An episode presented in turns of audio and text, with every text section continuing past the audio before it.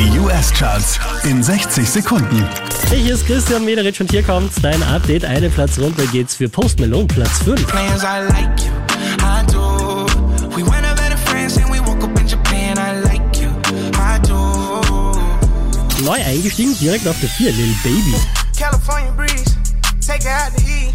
Stop at a little party, end up at the big house. I can't with Shawty. Diese wie letzte Woche Platz 3 für Harry Styles.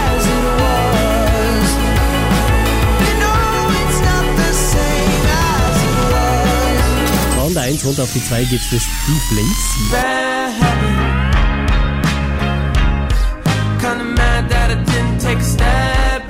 Letzte Woche Platz 2, diesmal an der Spitze der US Billboard Charts, das ist Sam Smith.